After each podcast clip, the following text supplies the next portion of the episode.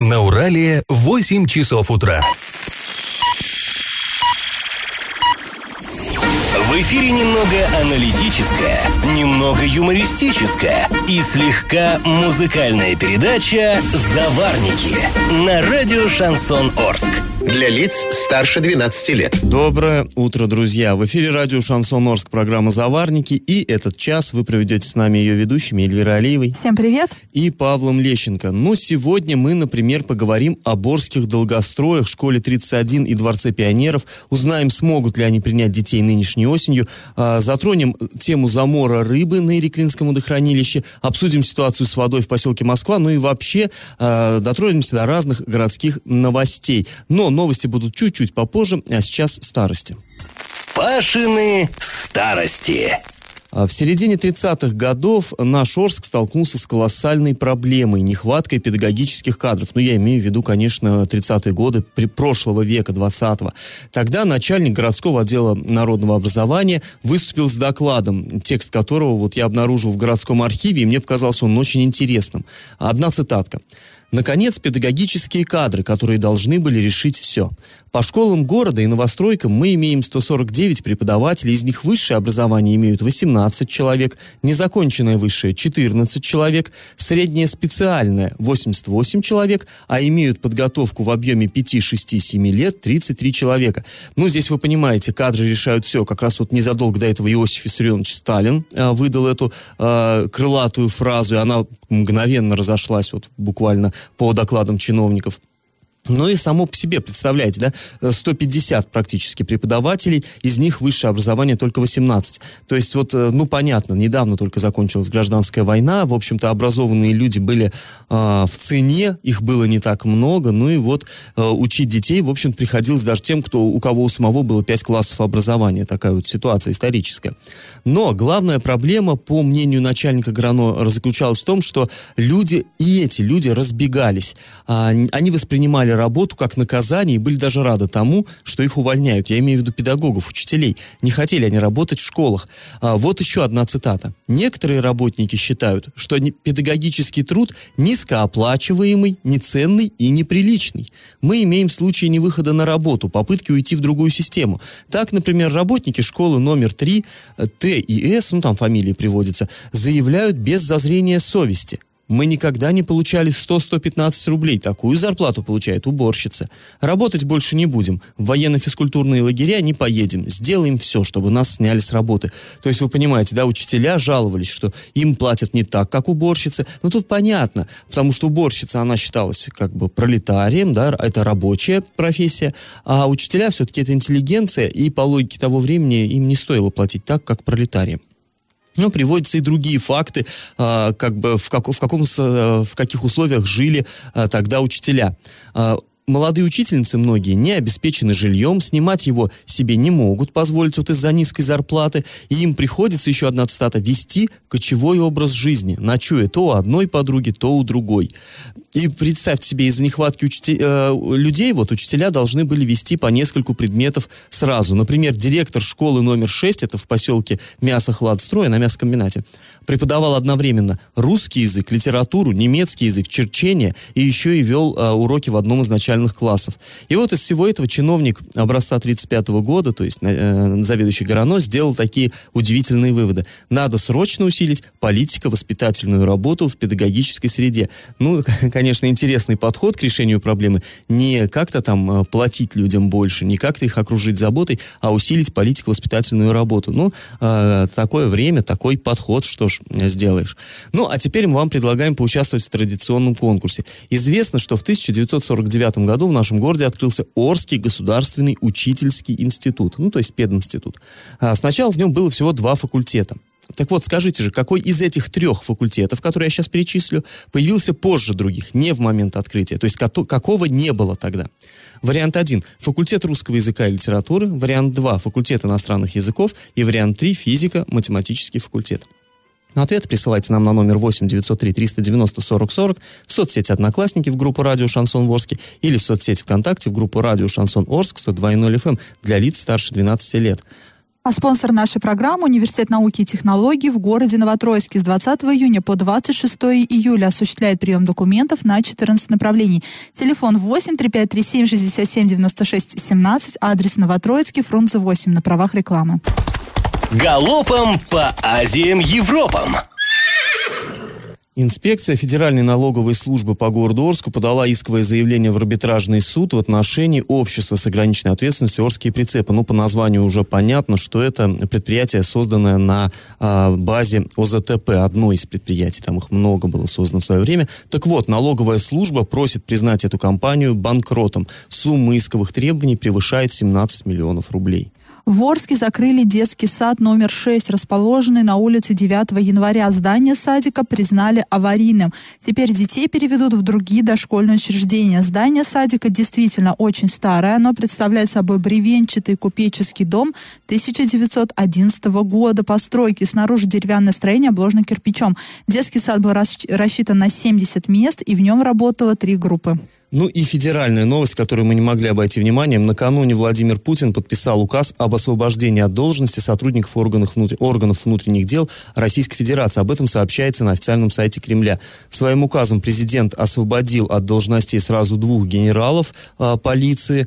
Э, э, это Юрий Девяткин, начальник управления по контролю за оборотом наркотиков Главного управления э, по городу Москве, и Андрея Пучкова, начальника управления внутренних дел по Западному административному округу столицы. С, с чем именно связано это решение в Кремле, не уточняют. Тем не менее, очевидно, это связывается с увольнением, э, увольнение обоих генералов связывается с делом журналиста Ивана Голунова, которому, по словам его коллег, подбросили наркотики, но затем отпустили, э, прекратив уголовное преследование. А сразу после небольшой паузы мы поговорим о массовом море рыбы на Иреклинском водохранилище. И как это понимать? На Иреклинском водохранилище массово гибнет, гибнет рыба. Мертвые тушки валяются прямо на берегу.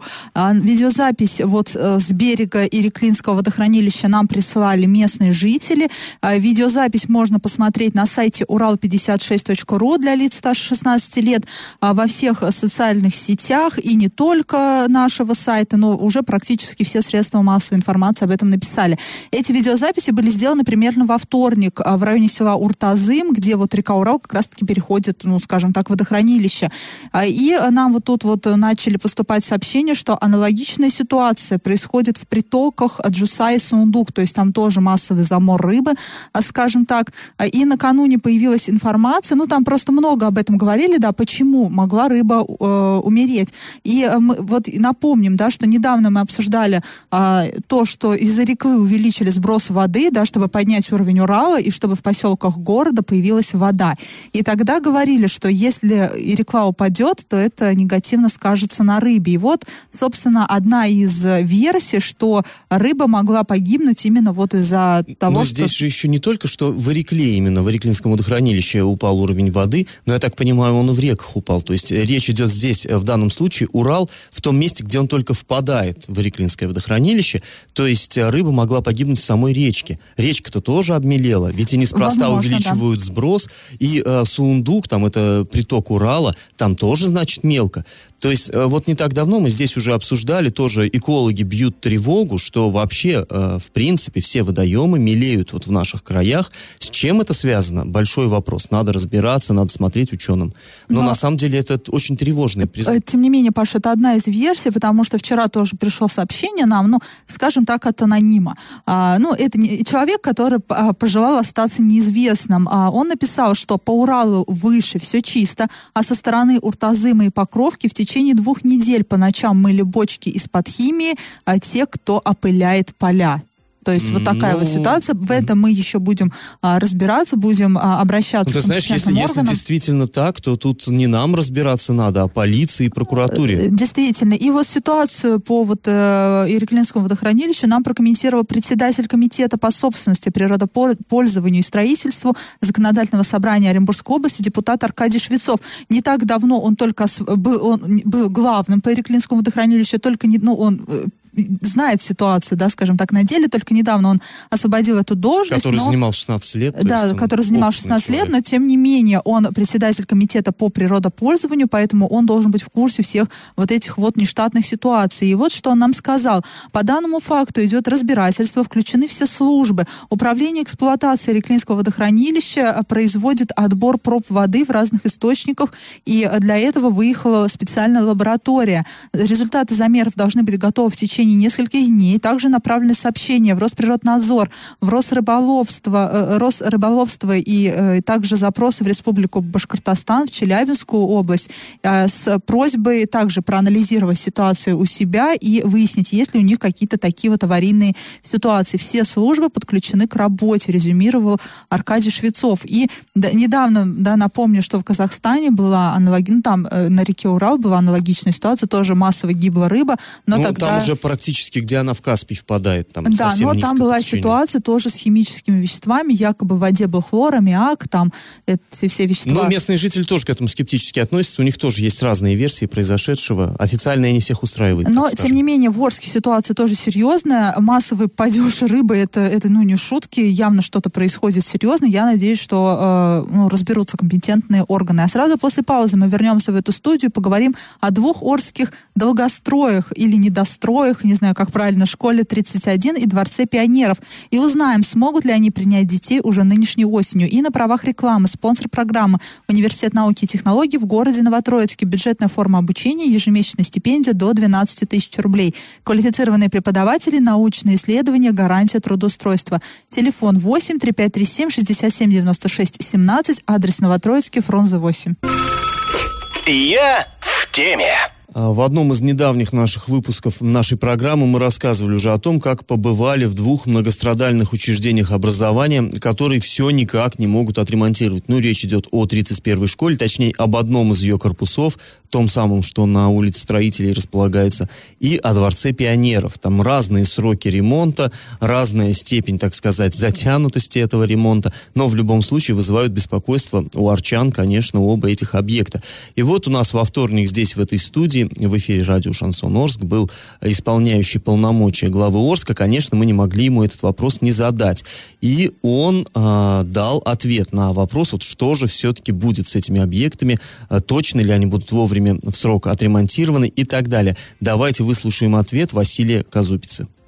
По 31-й школе э, сегодня у меня темпы строительства ну, не вызывает каких-то таких э, опасений. По Дворцу пионеров они есть. Но все-таки вы сейчас можете сказать, что арчане могут быть уверены, что новый учебный год, все и тот объект, и тот все-таки будут запущены? Я уверенно говорю по 31-й школе, э, по Дворцу пионеров надеюсь. Мало того, я хочу сказать, что вчера буквально у меня была встреча с Денисом Владимировичем Паслером, и он мне эти вопросы тоже задал. Именно по 31-й школе и по Дворцу пионеров. Я вот примерно так же ему ответил. А он мне дал поручение разобраться в ситуации, потому что ну, не, не может быть так, что вот такой долгострой, мы должны однозначно активизироваться, деньги выделены, значит, подрядчики есть. Если они справляются, нужно их менять там и так далее.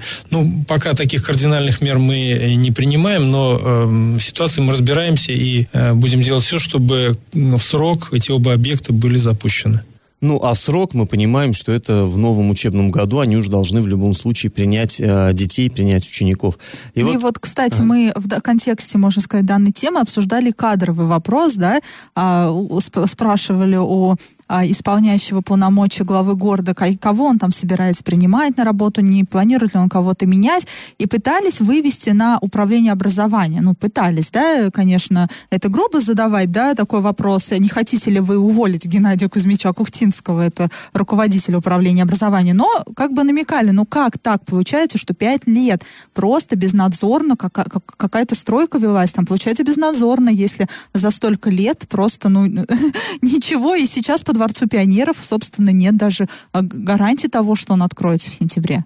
Да, ну он нам ответил, что, в общем-то, пока в этом не видит никакой необходимости, там, в каких-то кадровых перестановках. То есть дело, очевидно, все-таки не в этом по мнению Василия Казупица. То есть он ну сказал, хорошо, то есть не было того собирается. человека, кто, до- кто должен был следить за тем, чтобы все работы велись в срок. А если э, объект находится на балансе там, управления образованием, если это образовательное учреждение, ну кто должен за него нести ответственность? Кто? Я вот просто, я искренне не понимаю, почему э, еще прокуратура там, например, не работает. Ну, здесь, знаешь, мне, э, мне показалось э, как бы э, очень интересным, что он сказал, так быть не должно. То есть вот ты помнишь, да, предыдущие годы мы с тобой там говорили, что а почему так долго ремонтируется дворец пионеров? И нам, и руководство города, и администрация самого учреждения говорили, что да не, нормально, тут не зависящие от нас причины, э, это вот ну так, та, так есть, и ничего от этого, э, с этим ничего не сделаешь. Э, То здесь вот новое руководство города как бы уверено, что действительно дело нечисто, что Паш, так быть не должно. Это, обнадеживает. Это распространенная позиция нового руководства. Посмотри на поведение Дениса Патлера. Он приходит Ну, на да. спуск реки Урал а, и говорит, так быть не должно. Также здесь, 31 школа, так быть не должно. Но это просто слова, так быть не должно. Ты знаешь, как мне кажется, как э, говорят в обществе анонимных алкоголиков, главное признать проблему. Это первый Потому шаг, это очень важный Просто шаг. понятно, что эта позиция сейчас у народа самая популярная. Понятное дело, что новые чиновники, они сейчас не пойдут в разрез с мнением людей. Понятно, что они сейчас придут на место мусор, э, где хотели строить мусорный завод и скажут, «Э, это место неправильное. Понятное дело, что они сейчас пойдут в 31-ю школу, дворец пионеров, и скажут, так быть не должно. Это все вот они виноваты, те, кто вот до, до нас были. А мы сейчас придем и наведем Ну, порядок. есть, есть, да, и такое дело тоже. А мне хочется, чтобы на кого-то за это наказали, чтобы кто-то понес ответственность за то, что у нас так все затянуто. А мне прежде всего хочется, чтобы объектами. дети наконец уже вернулись в дворец Знаешь, пионеров. Они уже забыли, как он внутри выглядит. Если И- никого сейчас не накажут, то это все впредь будет продолжаться и с другими. Вот у нас сейчас детский сад номер 6 закрылся на ремонт. Сейчас посмотрим, сколько его будут ремонтировать. И не превратится ли это тоже в очередной долгострой. Наша Эля сурова, но справедлива. Э, Чуть позже мы вернемся в эту студию и выслушаем еще э, одно выступление главы Орска, исполняющего полномочия главы Орска по поводу застарелой проблемы поселка Москва. Что же э, городские власти намерены делать с его водоснабжением, мы узнаем. Так вот, на правах рекламы спонсор программы «Не Миссис» «Будь с нами, будь первым» старт приемной кампании 20 июня 2019 года. Телефон 83537 67 96 17, адрес город Новотроицк, улица Фрунзе, 8. Я в теме. Мы уже не раз рассказывали о проблеме, которую многие годы не удается решить жителям поселка Железнодорожного, или, как его в народе называют, поселка Москва. Там люди мучаются с водой, то есть крана течет Кока-Кола, ну, то есть ржавая вода с характерного цвета, Чёрная, да, да. черная вода. То люди приносят в санэпидемстанцию каких-то червей, которые в воде находятся, то просто нет напора, и местные жители не могут э, использовать ни стиральные машинки, ни, водог- ни, ни колонки. Ну, в общем, нет воды, и все, жизнь ну, останавливается. Понятное дело, что там свои дома, вода это еще и полив огорода и прочее, прочее. Ну, в общем, проблем масса. Вот просто нет воды, и все. Жизнь останавливается, можно сказать. И тут еще было много проблем, да, с поселком, с поселком Москва из-за обмеления реки Урал. И, в общем, э, когда к нам в гости приходил исполняющий полномочия главы Орска Василий Казубица, мы, конечно, не могли не спросить его, что он намерен предпринять, чтобы решить вот эту уже застарелую проблему. И вот что он нам ответил. Давайте его послушаем. Если взять последние события, вот поселок железнодорожников, когда идет летний период, разбор очень большой и воды не хватает. На сегодняшний день мы разрабатываем систему мер, которые нам позволят изменить ситуацию в корне. На сегодняшний день мы планируем там все-таки, э, вероятнее всего, забрать этот водовод, э, не водовод, а построить новый водовод именно э, для того, чтобы запитать э, и обеспечить их водой. Тот Вот- водовод, но он на сегодняшний день э, очень ветхий, и если его забирать, ну, там проблем больше будет, нежели строить новый. Ну, здесь, чтобы было понятно, да, вот этот водовод, который там существует, он стоит на балансе РЖД. То есть там именно э, российские железные дороги, они являются собственником, они же его ремонтируют, и вот это все, в общем, они отвечают. И э, городские власти, уже вот, ну, не первое поколение, так скажем, морских властей, разводят руками, ну, а что мы можем сделать? Это железнодорожники. Вот, вот на водоканал мы можем влиять, а на этих мы толком и не можем влиять. И э, здесь, я думаю, это очень хорошая новость для жителей поселка Москва. Если у них действительно построят новый водовод, если его поставят на баланс, ну, очевидно, Орского водоканала, то, глядишь, у них как-то это все наладится. Но понятно, что удовольствие это будет не дешевое ну, Если для поставить города. на баланс Орского водоканала, уж я не знаю, что там будет с этим водоводом потом. Но, опять же, сейчас это все только, я так понимаю, на стадии обсуждения, никакой ни проектной документации, ничего, ничего, ни вообще какого-то плана, ничего этого еще нет. Пока только слова, да, что мы собираемся решать эту проблему таким-то путем. Но зачин есть, надеюсь, из этого действительно что-то выгорит, и это не останется только на бумаге и только в планах, и уже не будет так, что придет к нам следующее поколение градоначальников, да, в эту студию скажет, да, мы знаем об этой проблеме, будем, будем решать. Ну, там, кстати говоря, еще речь же шла не только о поселке Москва, но и, допустим, на Елшанке там есть проблемы с напором воды.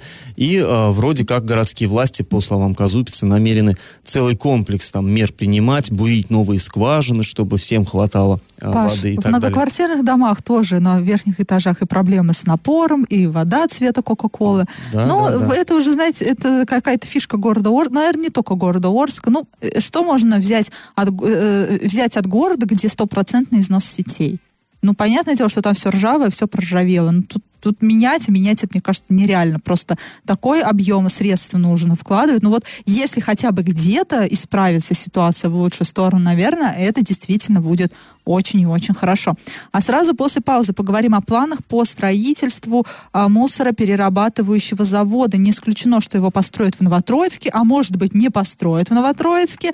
А, в общем, а, вот такая вот ситуация. И на правах рекламы спонсор программы Университет науки и технологий в городе Новотроицке. С 20 июня по 26 июля осуществляется прием документов на 14 направлений. Телефон 8 3537 67 96 17, адрес Новотроицкий, Фрунзе 8. И как это понимать? А, у нас есть там кое-какие новости по а, строительству мусороперерабатывающего завода, но мы обязательно подробно поговорим об этой теме а, в одном из следующих выпусков «Заварников». А сейчас давайте-ка снова Новотроицк, но уже немножко а, о другом. Пока более злободневное вот это. Вот сейчас Да. для всех туристов и отдыхающих очень важная К информация. нам стали обращаться люди, которые э, говорят, что не могут купить э, билеты, чтобы сесть в Новотроицке на поезд Орск-Москва. На июль люди бронируют билеты, пытаются купить, не получается. А, что же происходит? Мы связались с федеральной пассажирской компанией, которая, ну, это вот, в общем-то, одно из подразделений, так скажем, железнодорожной службы, которая занимается как раз а, вот продажей билетов.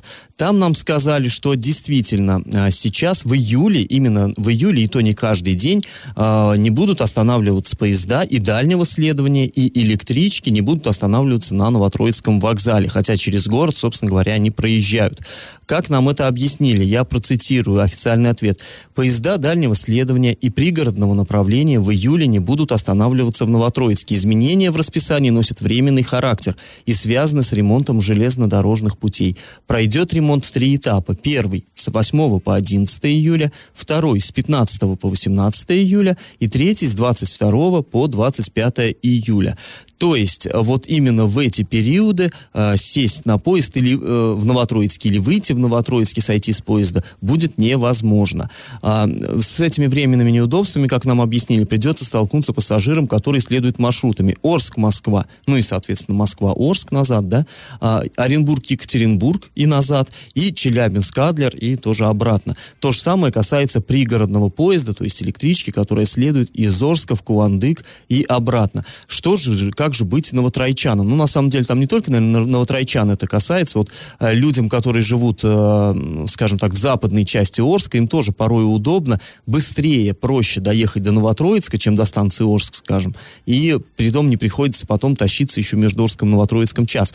Так вот, э, придется все-таки вот эти временные трудности переносить стойко и ездить в Орск, либо на станцию Орск, либо на станцию Никель, чтобы сесть на поезд, ну и, соответственно, наоборот, сходить с поезда там и э, возвращаться в Новотроицк. Ну, обещают железнодорожники, что трудности это именно временные, что ничего такого вот... э, то есть э, люди-то волновались, что, может быть, вообще как-то там пересмотрены э, планы хождения поездов, там, графики. Нет, ничего такого. Все это, в общем-то, просто связано вот с текущим ремонтом э, железнодорожных То есть путей. потерпеть только июль. Один июль, вот Да, и один то- и месяц то, в общем-то, не потерпеть, и весь. потом потом все, да, вернется. Но паниковать, в общем, не стоит. И на правах рекламы. Спонсор нашей программы Университет науки и технологий в городе Новотроицке. Бюджетная форма обучения, ежемесячная стипендия до 12 тысяч рублей, квалифицированные преподаватели, научные исследования, гарантия трудоустройства. Телефон 83537 67 96 17, а адрес Фрунзе 8.